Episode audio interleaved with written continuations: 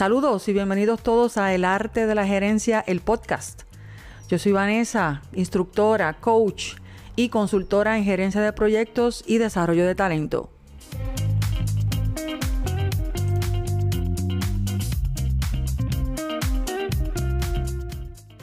Hoy es el primer día del 2022 y me puse como que a analizar un poquito.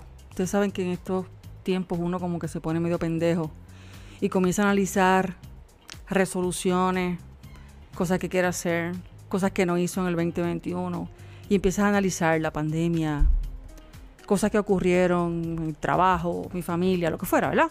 Y mirando y analizando todo, todo eso, que, que, es una cosa natural que todos los seres humanos hacemos este último, esta última semana, este último día. Pero este año fue diferente y te voy a explicar por qué. Lo primero fue que vi el documental del Papa Francisco que está en Netflix. Y una de las primeras cosas que él dice es que para que este mundo sea mejor, los jóvenes tienen que unirse con los viejos.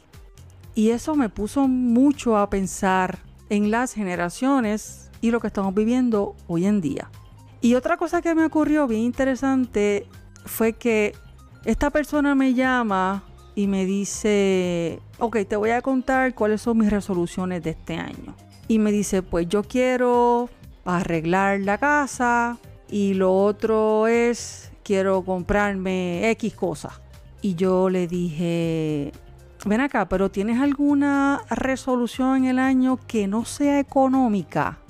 Y la persona pensó por algún momento, como que la, la pregunta le tomó de sorpresa. Y empieza a decirme, sí, sí, sí, yo tengo una resolución que no es económica, que es que quiero sembrar en mi casa para ser más autosuficiente y todo ese tipo de cosas. Pero a lo que voy es que esas dos cosas que me ocurrieron en estos últimos días, ya comenzando, comenzando el, el 2022, me hacen reflexionar en función de las resoluciones que siempre hacemos para el nuevo año. Y casi todas, casi todas las resoluciones que hacemos tienen que ver con trabajo, que cosas económicas, o con mi apariencia física, mi apariencia personal es que tengo que rebajar. Bueno, eso no falla. Esas son resoluciones que todos, yo te diría que el 95, 96, 97% de nosotros siempre está trabajando. Siempre las resoluciones son económicas, que quiero un mejor trabajo, que quiero comprarme una, una, una casa más grande, que quiero cambiar el trabajo, que quiero cambiar de carro, lo que fuera. Todo enfocado en la parte económica o en la parte física. Tengo que rebajar porque tengo que ponerme el bikini, tengo que ponerme el traje de baño y tengo que estar regia o regio para verano. Eso no falla. Entonces yo me, yo me puse a analizar y yo dije, contra, yo no puedo pensar en cosas tan superficiales.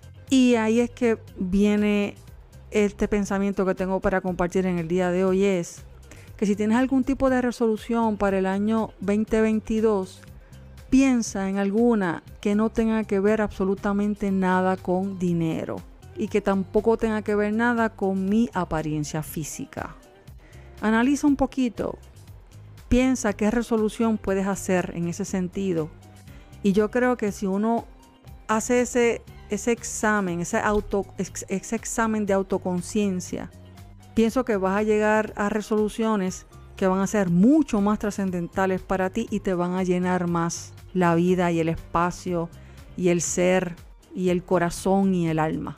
Así que ese es el plan de acción que tengo para ti hoy. Analiza qué resolución vas a hacer para este año que no tenga que ver absolutamente nada con dinero ni con tu apariencia física.